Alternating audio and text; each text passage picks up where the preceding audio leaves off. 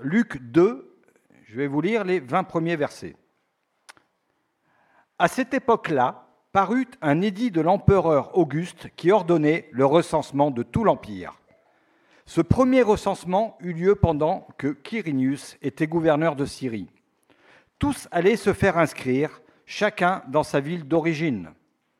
Joseph aussi monta de la Galilée, de la ville de Nazareth, pour se rendre en Judée dans la ville de David, appelée Bethléem, parce qu'il était de la famille et de la lignée de David. Il y alla pour se faire inscrire avec sa femme Marie qui était enceinte.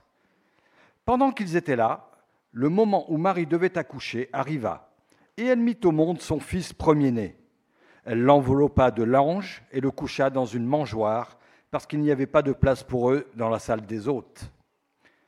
Il y avait quand même dans la région des bergers qui passaient la nuit dans les champs pour y garder leurs troupeaux. Un ange du Seigneur leur apparut, et la gloire du Seigneur resplendit autour d'eux. Ils furent saisis d'une grande frayeur. Mais l'ange leur dit, « N'ayez pas peur, car je vous annonce une bonne nouvelle, qui sera une source de grande joie pour tout le peuple. Aujourd'hui, dans la ville de David, il vous est né un sauveur, qui est le Messie, le Seigneur. Voici à quel signe vous le reconnaîtrez. Vous trouverez un nouveau-né enveloppé de langes et couché dans une mangeoire. » Et tout à coup, une foule d'anges de l'armée céleste se joignit à l'ange.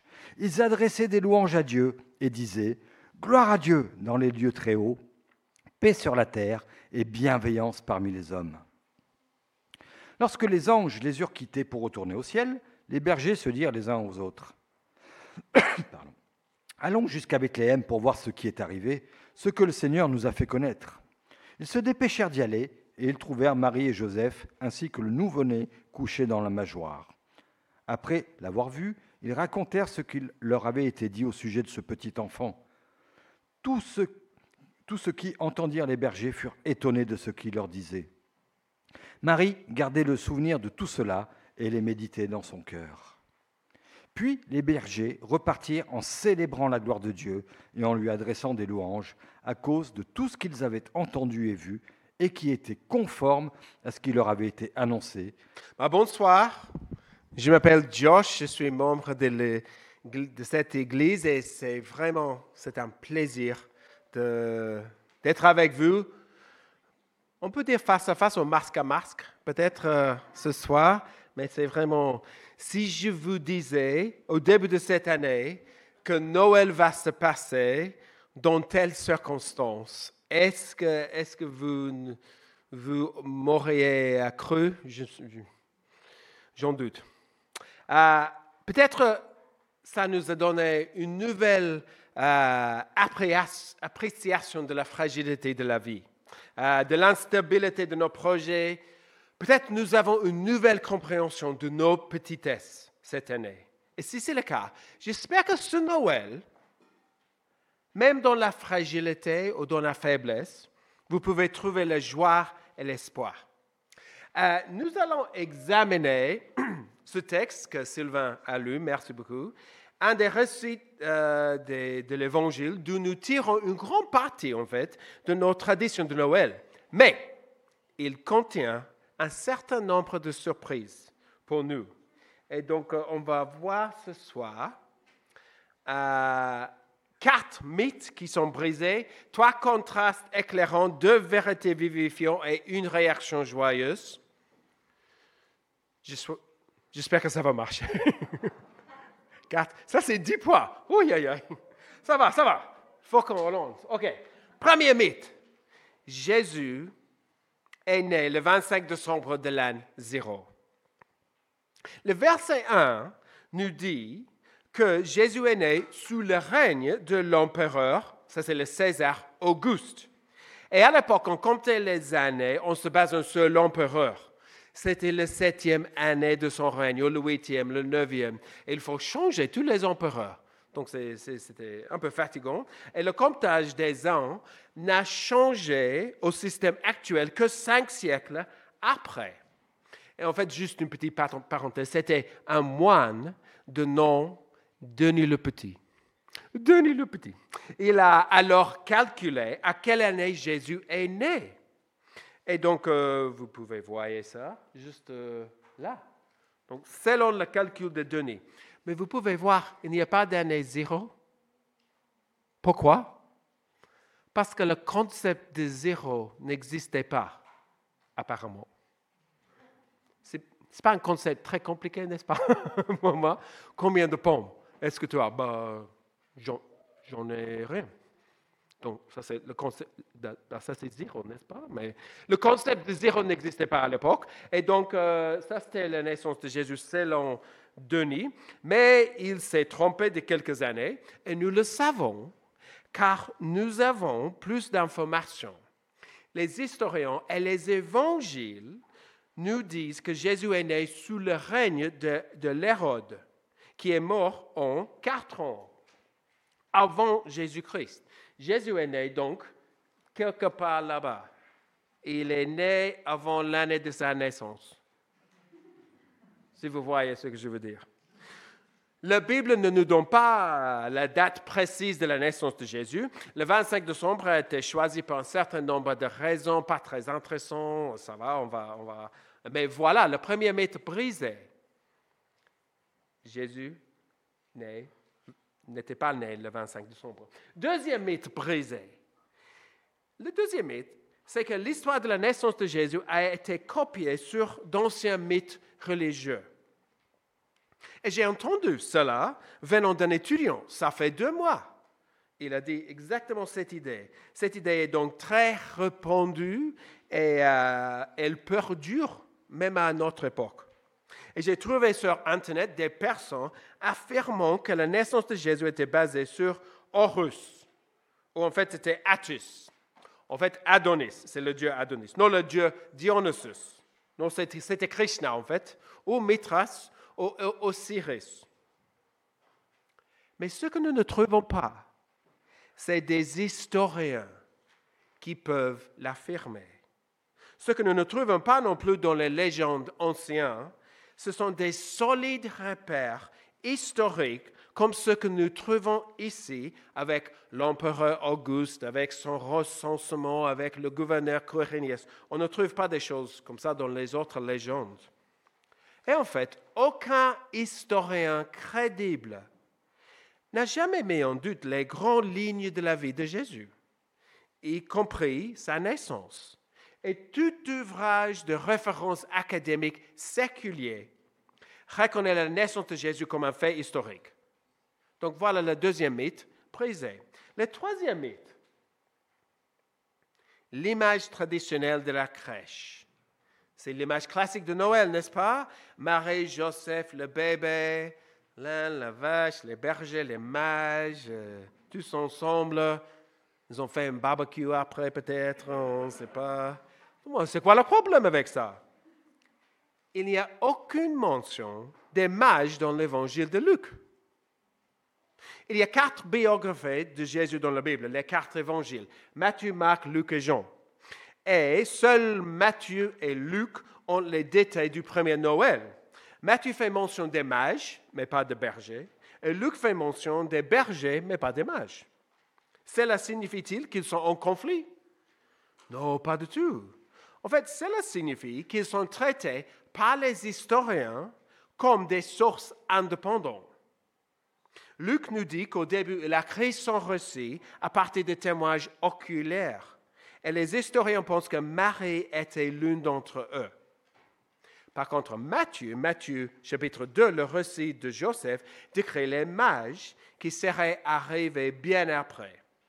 Donc, la crèche que nous avons n'aurait donc jamais eu lieu comme celle-là. Mais c'est mignon, n'est-ce pas? C'est une sorte de photo de synthèse, peut-être. Donc, ça marche. Le quatrième mythe, Jésus est né dans les tables d'une auberge. Le décret de l'empereur a obligé les gens à parcourir dans tout l'empire, comme verset 3 dit. Tous allaient se faire inscrire, chacun dans sa ville d'origine. Et le verset 4 nous dit que Joseph a dû retourner dans sa ville natale de Bethléem, où il aurait eu de la famille. L'hospitalité du Moyen-Orient est bien connu, bien célébré, il est très, très peu probable qu'il soit allé dans une auberge. Et les versets 6 et 7 nous disent, « Pendant qu'ils étaient là, le moment où Marie devait accoucher arriva, et il mit au monde son fils premier-né. Elle l'enveloppa de langes et le coucha dans une mangeoire parce qu'il n'y avait pas de place pour eux dans la salle des hôtes. » Quelques versions dans le passé, les versions de la Bible, ont utilisé le mot « auberge ». Le mot peut rarement signifier « auberge », mais c'est plus probable, comme notre traduction ici dit, « salle des hôtes ». En fait, c'est le même mot qui est utilisé pour la salle où Jésus a célébré Pâques, un peu plus tard, Luc 22, c'est la salle des hôtes. Et j'ai trouvé cette image très technique et très historique ici. Il est fort probable que lorsqu'ils sont arrivés à la maison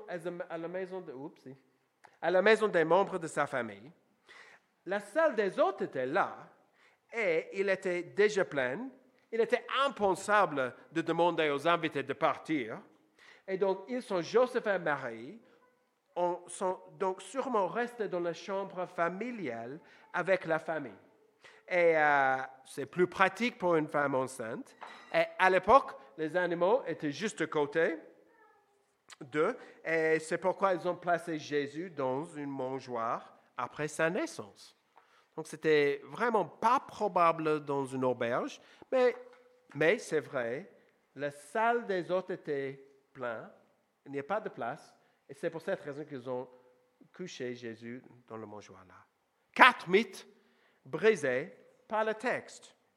Heureusement, cela montre que les traditions religieuses et les affirmations des sceptiques sont les vrais mythes. En fait, la naissance de Jésus n'est pas un mythe. Le récit de Noël est basé sur la bonne histoire. On va creuser le texte un peu maintenant et on peut voir 3 contrastes éclairants. Et le premier contraste est entre le tout-puissant empereur et cette petite famille paysanne. César était la figure la plus puissante du monde entier. À cette époque-là, verset 1, à cette époque-là, parut un édit de l'empereur Auguste qui ordonnait le recensement de tout l'empire. Il parle et le monde entier se déplace, y compris Joseph et Marie. Quand moi je parle chez moi, rien ne se passe. Mais quand l'empereur parle, le monde entier se déplace. Et à l'époque, qui était le plus important? César ou ses paysans? César, évidemment. Mais ne vous y trompez pas. La politique humaine va et vient. À l'époque où le texte a été écrit, on comptait la date autour du règne de l'empereur. Mais maintenant, nous comptons l'histoire autour de la naissance de cet enfant. Ne vous laissez pas tromper par les apparences. En fait, ce qui se passe ici, dans cette salle, autour d'un récit de la naissance d'un bébé, est plus important pour votre vie que ce qui se passe au palais de l'Élysée à Paris. C'était le cas au 1er siècle. Et je crois que c'est le cas au 21e siècle, aujourd'hui, maintenant. Ça, c'est le premier contraste. Le deuxième contraste est entre l'ancien célèbre roi David et ce bébé inconnu. Le verset 4 mentionne l'ascendance de Joseph. Joseph aussi monta de la Galilée, de la ville de Nazareth, pour se rendre en Judée, dans la ville de David, appelée Bethléem, parce qu'il était de la famille et de la lignée de David. David est mentionné 2 fois pour souligner le contraste entre le plus grand roi de l'histoire d'Israël, qui a vaincu tous leurs ennemis, qui a établi le royaume, et son humble descendant. La Bible a fait de grandes promesses à propos d'un descendant de David qu'il sera le vrai roi choisi, dont le règne ne sera pas seulement sur la nation d'Israël, ni sur un empire, mais sur le monde entier. Pas seulement pour 20 ans ou 30 ans, mais pour toujours. Et pourtant, on voit ce bébé, ce petit bébé, né non pas dans un palais d'empereur, pas dans un château de roi, mais dans une humble maison de paysan, couché non pas dans des drapes de soie, mais dans une mangeoire pour les animaux. Incroyable. Mais sa naissance est aujourd'hui célébrée dans presque tous les pays de notre monde, 2000 ans plus tard. Ne vous laissez pas tromper par les apparences. Le troisième contraste est entre les anges glorieux de Dieu et les humbles bergers. Le verset 8 nous parle des bergers et de l'ange. Il y avait dans la même région des bergers qui passaient la nuit dans les champs pour y garder leurs troupeaux. Un ange du Seigneur leur apparut et la gloire du Seigneur resplendit autour d'eux. Ils furent saisis d'une grande frayeur. Les bergers n'étaient pas de la haute société. Je crois qu'on peut dire ça. Ils sont mauvais et étaient sales à force de vivre dehors avec leurs animaux. Ce n'était pas leur faute, c'était juste leur métier, mais ils n'étaient pas très appréciés par la société. Et pourtant, de tous les gens de l'époque, l'empereur, le gouverneur, le roi, les autorités, les chefs religieux, c'était à des humbles bergers que Dieu a envoyé ses anges. Et le cœur se laisse pour annoncer la bonne nouvelle. Bah, c'est incroyable, n'est-ce pas? J'aime bien ça dans la Bible, que le Dieu de l'univers choisisse son arrivée, choisisse d'annoncer son arrivée à des bergers. Dieu n'est pas comme nous. Le statut, l'intelligence, le titre, le pouvoir n'impressionnent pas Dieu. Ce sont les humbles qui comptent pour lui. Il est le Dieu qui prend soin des petits. Comme Marie dit dans son chant, juste avant dans le chapitre précédent, il a élevé les humbles. Ne vous laissez pas tromper par les apparences. On compte pour Dieu. 4 mythes brisés, 3 contrastes surprenants. Et maintenant, 2 vérités vivifiantes. L'ange dit au berger au verset 10 qu'il annonce une bonne nouvelle qui sera une source de grande joie pour tout le peuple. Tout le peuple, y compris nous. On est peuple, oui c'est ça. Mais c'est quoi cette bonne nouvelle? Pas cette bonne nouvelle. Et verset 11, « Aujourd'hui, dans la ville de David, il vous est né un sauveur qui est le Messie, le Seigneur. » Donc, la première vérité, vivifiant, c'est l'enfant né et le sauveur, le Messie, le Seigneur, Dieu dans la chair humaine. Sauveur, on va traiter. Sauveur, premier mot. Sauveur, un sauveur sauve les gens.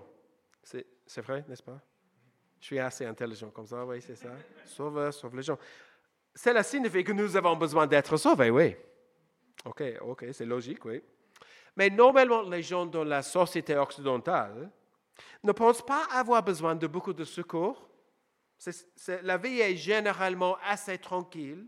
Il y a assez de choses qui se passent, assez de plaisir, assez d'accomplissements, assez de distractions pour éviter de penser que l'on a besoin d'être sauvé.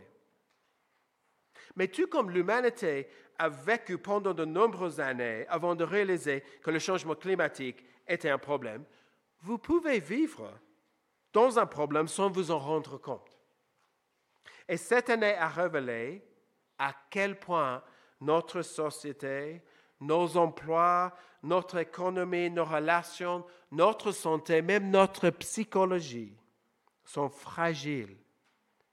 En fait, la Bible dit que Dieu nous a créés pour une relation avec lui et que lorsque nous vivons sans lui, nous vivons en décalage avec les autres, en décalage avec notre monde, en décalage avec Dieu. Et lorsque nous ne vivons pas avec Dieu au centre, nous vivons avec quelque chose d'autre au centre. Souvent nous-mêmes ou quelqu'un de proche. Et en fait, cela pose beaucoup de problèmes. Beaucoup de problèmes, et nous vivons ces problèmes à cause du comportement des autres mais aussi nous causons ces problèmes aux autres. Et c'est pourquoi nous avons besoin d'un sauveur. Sauveur. Et ce sauveur, c'est le Messie. Christ, en fait, n'est pas le nom de famille de Jésus. J'imagine qu'on est au courant avec ça, mais peut-être pas. Il n'était pas Joseph Christ et Marie Christ et Jésus Christ. En fait, Christ est un titre, et Christ est le mot grec pour le mot en hébreu « Meshiach ». Meshiach, qui est Messie, qui signifie le roi choisi de Dieu. Il était celui promis dans l'Ancien Testament qui allait apporter la justice et la paix de Dieu. Et la culture juive du 1er siècle pensait qu'il viendrait pour les libérer de l'Empire romain, de l'empereur Auguste. Mais les promesses étaient toujours plus grandes qu'une simple solution politique, temporaire et limitée. Nous voulons trouver, souvent dans notre société, une solution politique à nos problèmes, n'est-ce pas? Nous cherchons le prochain grand leader et puis, avant même qu'il ne soit au pouvoir, nous commençons à les démolir. C'est ça? Oui, on est doué à ça. Ce Christ au Messie allait venir pour libérer les gens, non pas de problèmes politiques, sociaux, matériels, mais de problèmes spirituels, relationnels. Les problèmes de culpabilité, les problèmes de colère, de blessure, de déception, de pardon. Les problèmes qu'ils avaient les uns avec les autres, avec eux-mêmes et surtout avec Dieu. Sauveur, Messie et Seigneur. Ce Messie allait faire cela parce qu'il était le Christ, le Seigneur. Comment résoudre le désaccord entre Dieu et l'humanité? Pas en allant vers Dieu, mais en Dieu qui allait venir vers nous. Comme un poème d'Augustin nous dit, « Le créateur de l'homme a été fait homme, afin que, souverain des étoiles, il puisse se nourrir aux mamelles de sa mère, afin que le pain ait faim, la fontaine ait soif, la lumière sommeille, le chemin soit fatigué du voyage, afin que la vérité soit accusée de faux témoignages, l'enseignant soit abattu de verges, le fondement soit suspendu sur la bois, afin que la force soit rendue faible, que celui qui guérit puisse être blessé, que la vie puisse mourir. Pourquoi viendrait-il? Parce qu'il apporte la paix avec Dieu. Les anges chantaient au verset 14, « Gloire à Dieu dans les lieux très hauts, paix sur la terre et bienveillance parmi les hommes. » Dans la Bible, la paix est bien plus que l'absence de problèmes. C'est une bonne relation avec Dieu, surtout avec Dieu.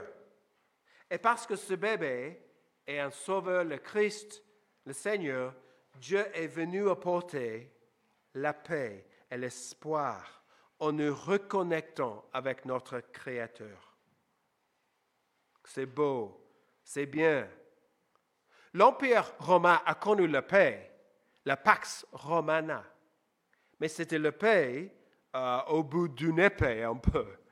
Et donc, Jésus a apporté la paix, non pas par la violence, non pas en nous intimidant, non pas en utilisant son pouvoir pour nous dominer, comme César ou d'autres dirigeants passés et présents. Mais à Noël, nous voyons un bébé qui utilise et un venant en bas, qui est Dieu, qui utilise pas son grand pouvoir pour intimider, mais pour bénir, pour apporter la paix. Et c'est vrai dans l'histoire que l'Église a souvent trahi cela. Elle a utilisé son pouvoir pour son propre bien et non pas pour les faibles. Mais on peut mal jouer un instrument, on peut mal jouer du violon, ça ne prouve pas que le violon est nul, mais que nous sommes Nous sommes nous, ça c'est le problème. Ça révèle l'Église, les gens partout dans le monde, ça révèle notre besoin d'un sauveur. Peut-être après cette année, peut-être nous pensons que nous n'avons pas d'importance dans notre monde, même pour Dieu. Mais nous en avons pour Dieu. À Noël, c'est Dieu qui dit que vous comptez pour moi. Suffisamment pour que je vienne à vous. Non pas dans un éclair, un tonnerre, une puissance, mais dans la douceur, dans la faiblesse, dans l'humilité, pour apporter la paix et la joie. Ce que vos circonstances ne pourront jamais vous enlever. 4 mythes, 3 contrastes, 2 vérités vivifiantes et finalement une réaction joyeuse. C'est les bergers. Les bergers arrivent à trouver Marie et Joseph et racontent ce qui se passe avec l'ange. Et en fait, on voit plusieurs réactions.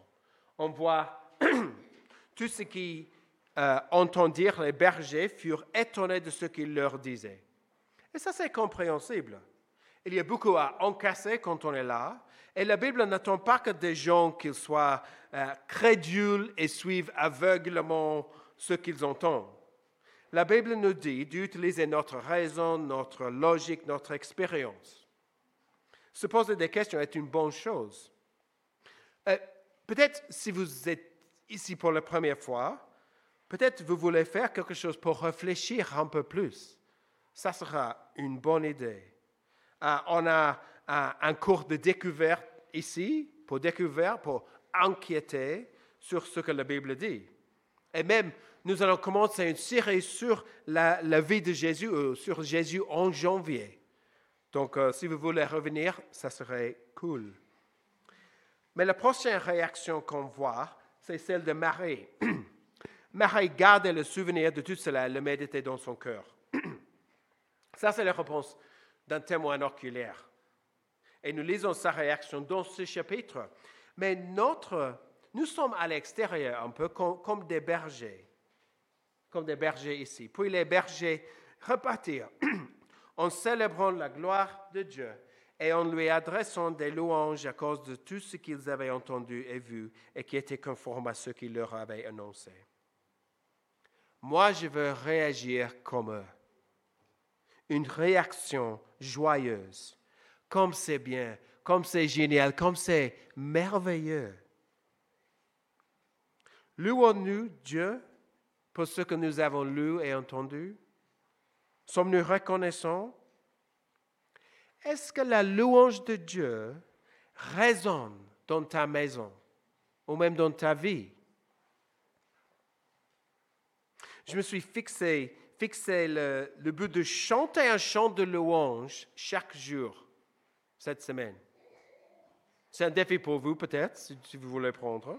C'est pas mal. De louer Dieu comme les bergers. Parce que malgré nos circonstances, malgré cette année bizarre, on peut revenir à la vérité centrale de Noël. Et j'espère que vous trouvez la paix, la joie et l'espoir en Dieu ce Noël. Prions avec moi.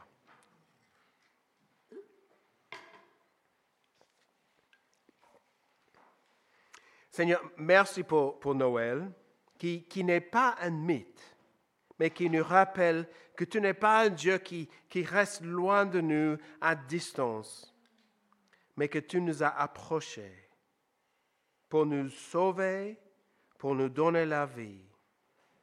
Seigneur, aide-nous à avoir une réaction joyeuse comme les bergers. Maintenant, cette semaine, et pour toujours. Amen.